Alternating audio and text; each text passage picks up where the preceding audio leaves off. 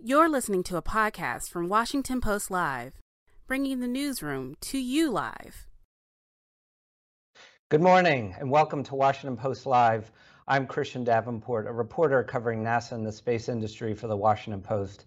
And I am so pleased to be joined today by Rob Meyerson, the C E O of Delalune Space and a board member of Axiom Space, which is wrapping up that historic mission to the International Space Station. We'll talk about that and the broader space economy. But first, Rob Meyerson, welcome.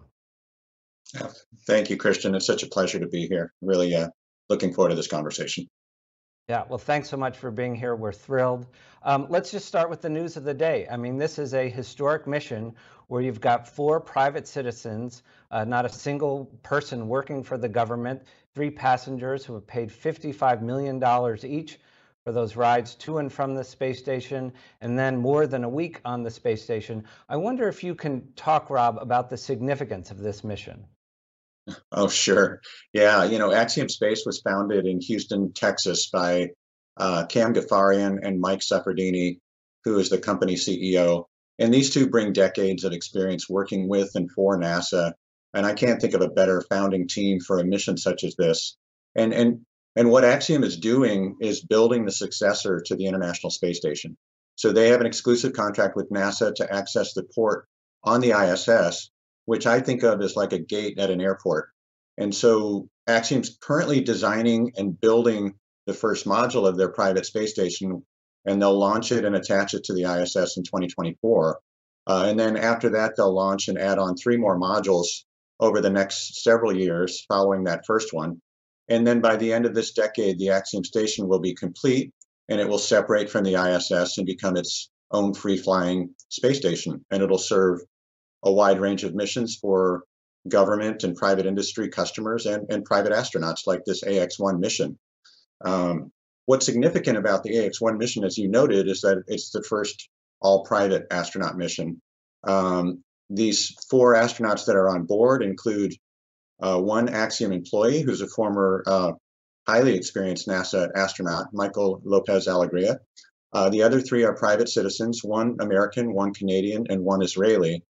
And um, in addition to this mission being, you know, the first four private astronauts, it's also the first time that uh, joint operations have been conducted between private astronauts and government ast- astronauts because there's significant research being done. Uh, re- research on human health, research on future space stations, self-assembly, uh, as well as uh, research on augmented reality and other and other items. And so um, I think it's really, this mission is so exciting because it is a turning point for um, future commercial operations in low Earth orbit. And uh, we envision applications for, uh, you know, Fortune five hundred companies, global companies, uh, doing research in space manufacturing, Uh, entertainment, marketing, and uh, as well as what's going on with A X one, you know, private astronaut missions. So, yeah, and, and they talked a lot about before this mission about the work they were going to be doing when they were up there. They said they didn't want to be uh, called tourists, that they were going to be up there really working, uh, doing their science experiments. I wonder if you can talk a little bit about some of the things they've been doing since they've been on the station. Sure. Well, you know, um, just over the weekend, there was a demonstration of uh, self-assembly, which is a research project called tesserae at M I T Media Lab.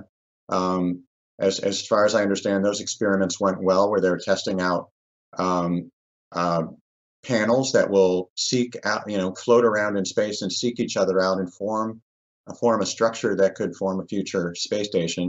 Uh, they're doing, uh, as I mentioned, they're doing research on heart health and microgravity. They're doing research on um, vision. Uh, they're doing research on spine health, uh, working with the Cleveland Clinic.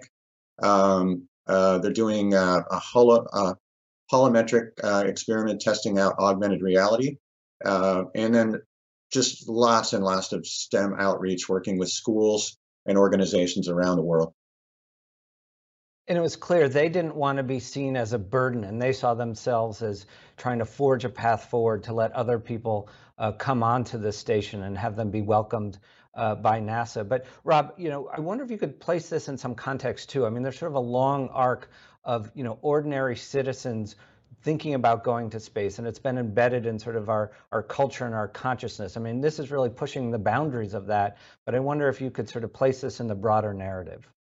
Oh, sure. Yeah, that, that's an interesting um, point. The, the I think of space tourism in a sort of a full, full as you called it, an arc, a, a, a full life cycle. You know, start out uh, with terrestrial space tourism, visiting space museums, uh, going to NASA visitor centers, uh, traveling to watch rocket launches. Um, then the next level of that is participating in things like zero gravity flights, or uh, flying on a high performance airplane, or, or operating in a centrifuge. And there's companies that are popping up now, like a company um, founded by uh, Jason Andrews here in Seattle called Orbit, which is going to do spaceflight training. And um, and then there's the growing array of suborbital or near space options like Blue Origin's New Shepard, um, Virgin Galactic Spaceship Two, and then the Space Perspectives uh, uh, balloon option, which uh, which are all interesting and will be available for hundreds of thousands of dollars to to maybe a million dollars per per ticket. And then last fall we saw the indication of Inspiration four, which was a three-day mission on SpaceX's Crew Dragon vehicle. That that flight was purchased by uh, Jared Isaacman, uh, and one seat was, uh, you know, one seat was, uh, it was an auction, a, a, a charitable um, mission. One seat was given away to someone who worked at Saint Jude's, and two other seats were were um, were given away via different mechanisms. Uh, and that mission was successful, and uh, Jared is planning to fly several other missions called the Polaris Uh, mission. And then A X one here is the premium uh, experience. It's an eight-day stay at the I S S. Uh, in the future, that'll be uh, an eight or longer day stay at the Axiom Space Station, which uh, which will uh, you know debut later this decade. It just seems like there's so much momentum now in terms of human spaceflight. I mean, you mentioned the suborbital tourism flights, the Inspiration four mission, the Axiom one, uh, and Jared Isaacman, who funded Inspiration four, has now bought three more uh, flights with SpaceX. So I wonder, you know, we'll talk about the future a little bit more later, but I wonder if you could just, in terms of the space tourism and, and private citizens going to space, what do you see as, as coming next? Well, I think, I think we're going to see a lot more momentum uh, with the Blue Origin New Shepard mission. Uh, they, they've said they have uh, plans to double their flight flight rate this year, and I think uh, I think that's exciting. We've we've seen one flight already this year with uh, with Gary Lai from Blue Origin and George Neal, uh, formerly of the F A A, people that we in the industry uh, know quite well, but also uh, four other private citizens who uh, who purchased their tickets and um, and uh, have have really uh, valued that experience, uh, that that opportunity to. to um, see the Earth from, from up high, from one hundred kilometers, uh, see the atmosphere, the thin, thin limit of the atmosphere, and then also uh, get an opportunity to float freely and, and experience that for the first time.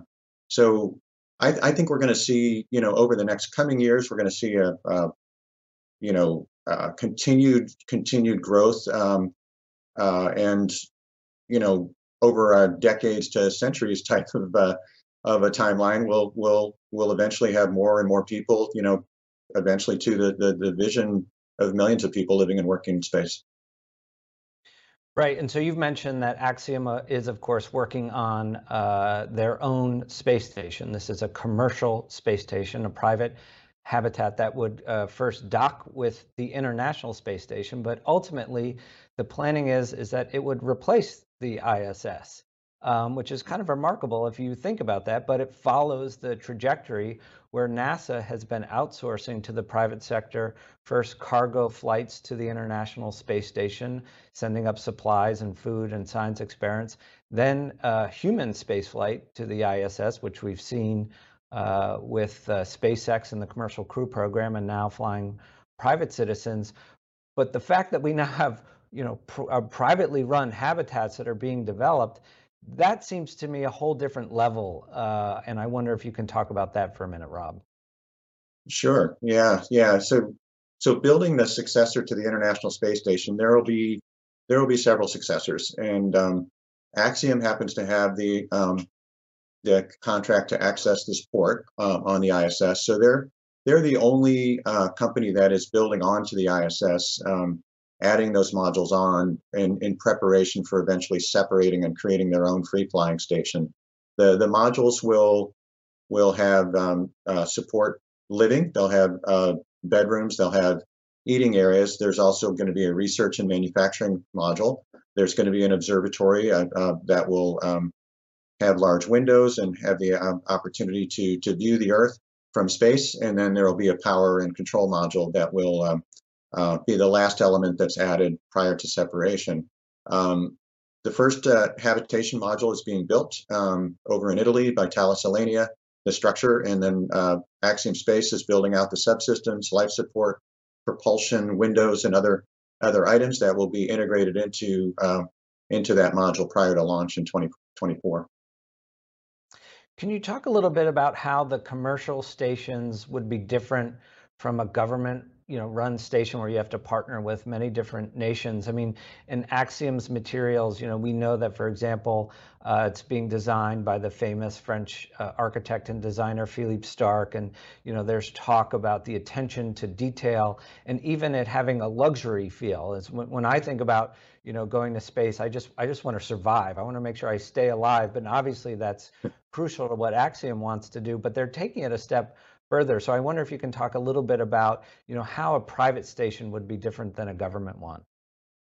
Well, uh, that that point about survival versus thriving in space is uh, we we need to make that transition and get to the point where where we're really thriving in space, and um, and, and Axiom is going to going to help us take that first step. The um, um, the, the I S S has been in orbit for more than twenty years. It's nearing the end of its life. Um, And uh, we need to have a replacement. So NASA is um, funding, you know, through a small contract with Axiom and small contracts with three other companies, um, new development to ensure that there is at least one successor to the I S S by the end of the decade.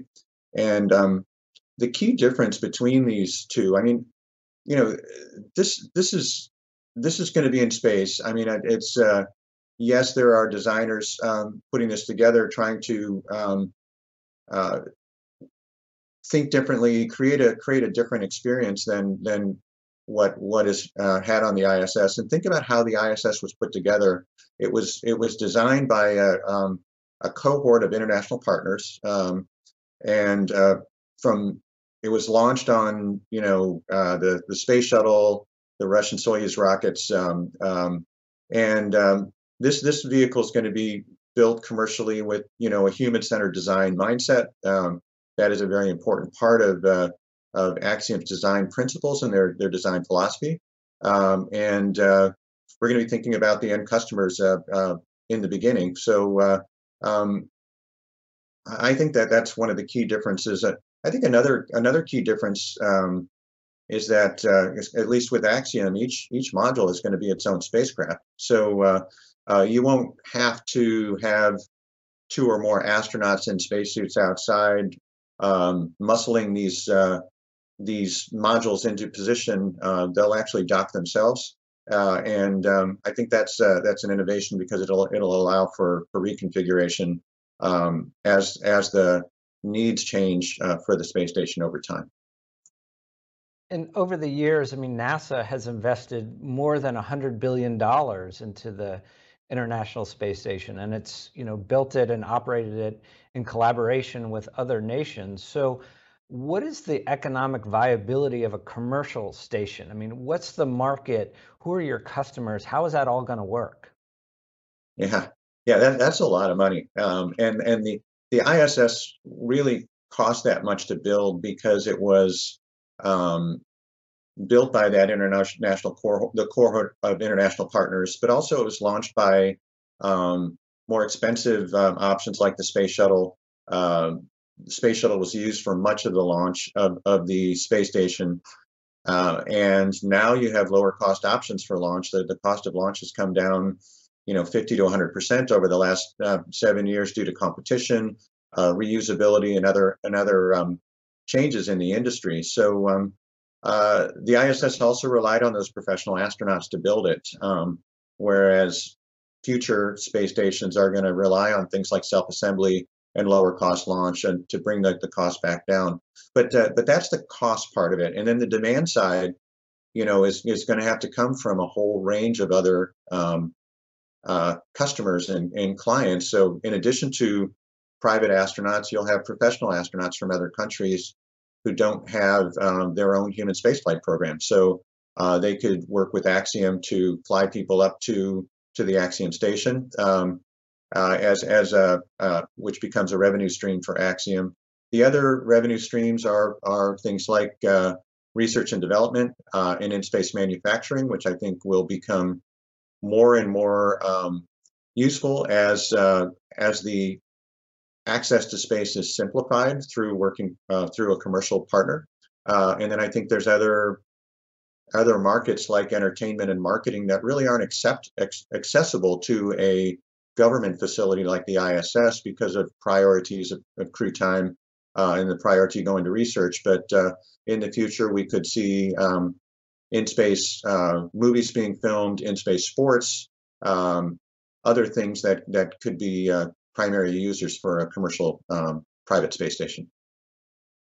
Yeah, in-space movies, in-space sports, in a weightless environment, that'd be pretty cool. Um, just one more quick one on this on the station. The White House is committed to extending the life of the I S S to twenty thirty. There's been some, obviously, some tension with our main partner, uh, Russia. Um, NASA is looking to the commercial sector for the successor uh, to the I S S. I mean, will you be ready in time to uh, replace the I S S? I, I think I think we will. You know, uh, each of you know Axiom and the other companies that are that are building private space stations need to raise private money because uh, because NASA's not going to provide the you know pay full freight, pay the whole bill for for these like they did for the I S S, and they shouldn't. Um, these uh, these types of capabilities like uh, crew and cargo services, like you mentioned earlier, Christian, uh, should be services that the government pays for, uh, so that the government's you know, precious budget can go to to doing cutting edge research uh, and deep space exploration. You know, going to the moon and Mars. So, so yeah, we will be. We're we're building hardware at Axiom now, and uh, we will be ready by the end of the decade to replace the I S S. So, you know, there's a lot of talk about, you know, these space billionaires. I call them the space barons: Elon Musk, Jeff Bezos, Richard Branson. I mean, uh, Jeff is uh, putting in a billion dollars a year of his own money into Blue Origin, where obviously uh, you worked and, and were president there for a long time. But I wonder, I mean, what does it take to have a self-sustaining space economy where you don't have to rely on the government as the driving force, or, you know, on these enormously wealthy individuals who have the wealth of, of a government? I mean, when do we get to the point, and what will it take to have the self-sustaining space economy? Yeah, the, the, the so so currently, you know, our space economy is a, what I call a, a space for Earth economy. It's one that produces imagery, bits, and scientific discoveries for the benefit of, of Earth. And we're really nowhere near creating that space for space, that in-space economy that's self-sustaining. Uh, and to, to do so is going to require um, a much greater in, um, understanding of the impacts of, of the space environment on a variety of things that we make on Earth. Um, and the space environment is not just microgravity, but uh, uh, thermal gradients, extreme heat to cold temperature, vacuum, radiation. And um, this is why the I S S and Axiom Station will be key to creating this in-space economy. It's the first step. So I envision global companies of all sizes using the space environment as a way to improve their products and their processes. And once these benefits are well understood, we'll start to see the growth of in-space manufacturing, first building things that will be brought back to Earth, but later serving in-space customers. Yeah, there's always so much attention, you know, on the on the billionaires and on human spaceflight, but really what's driving the space economy in large part is the satellites and this revolution in, in satellite technology that allows them to be smaller and more capable. And we're seeing these constellations of satellites where we're talking hundreds or thousands of satellites being put up into Earth, Earth orbit to beam the internet down to ground stations. And obviously SpaceX is doing this with Starlink. And Amazon just announced uh, earlier a huge deal where it's uh, bought eighty-three launches from three different launch providers, all on rockets that have yet to fly. So Rob, I wonder what you make of that deal and what it says about this broader space economy. Yeah, th this is the largest purchase of launch services in industry history. So there's a lot to talk about there. And and the key point is the one you've already made, which is that all the launchers announced um, are brand new and haven't launched yet. Um, and to, to help understand the significance of that, look back in history um, to recent new launchers. Um, and just, I, I, did, I did some research just as a, um, a thought experiment. How long did it take for each of these rockets to get to twenty flights? Um, for the uh, the Atlas five and the Ariane five, which are operated by United Launch Alliance and Arianespace respectively, it took about seven years to go from first launch to the twentieth launch. Uh, for the Falcon nine by SpaceX, it took about five and a half years. And for Rocket Lab, a smaller rocket, the Electron, it took about four years to get to twenty flights. So um, it's not months, you know, it's years. And so for these new rockets to um, get that that haven't launched yet to get to their first launch and then get to their twentieth flight um, to serve Amazon Project Kuiper, uh, is it it's a um, you know it's a big um, that's a that's a big big ask, and these companies are going to be challenged to to ramp up and get there. And I think it's a good challenge. I think the industry needs that kind of challenge, um, with because with this one announcement, Amazon has bought up you know much of the medium and heavy launch capacity um, for the next half decade. And so that last point's important as well, because there's still thousands of satellites being developed by others than Amazon, you know, other companies, commercial companies, government agencies, and they'll need to rely on other new launchers to get them to orbit. So I think this is this is good news for new launchers in the industry, like uh, companies like A B L Space, uh, Relativity Space, and Stoke Space, who are who are building either responsive or um, reusable launchers themselves. So, and you know, what do you think are the biggest areas of growth going forward? And and we see a lot of challenges in space too, not just with the economics uh, or the engineering and the technical side, but with the enormous amount of debris that's out there as well. I mean, looking forward, what are some of the other sectors we should be paying more attention to?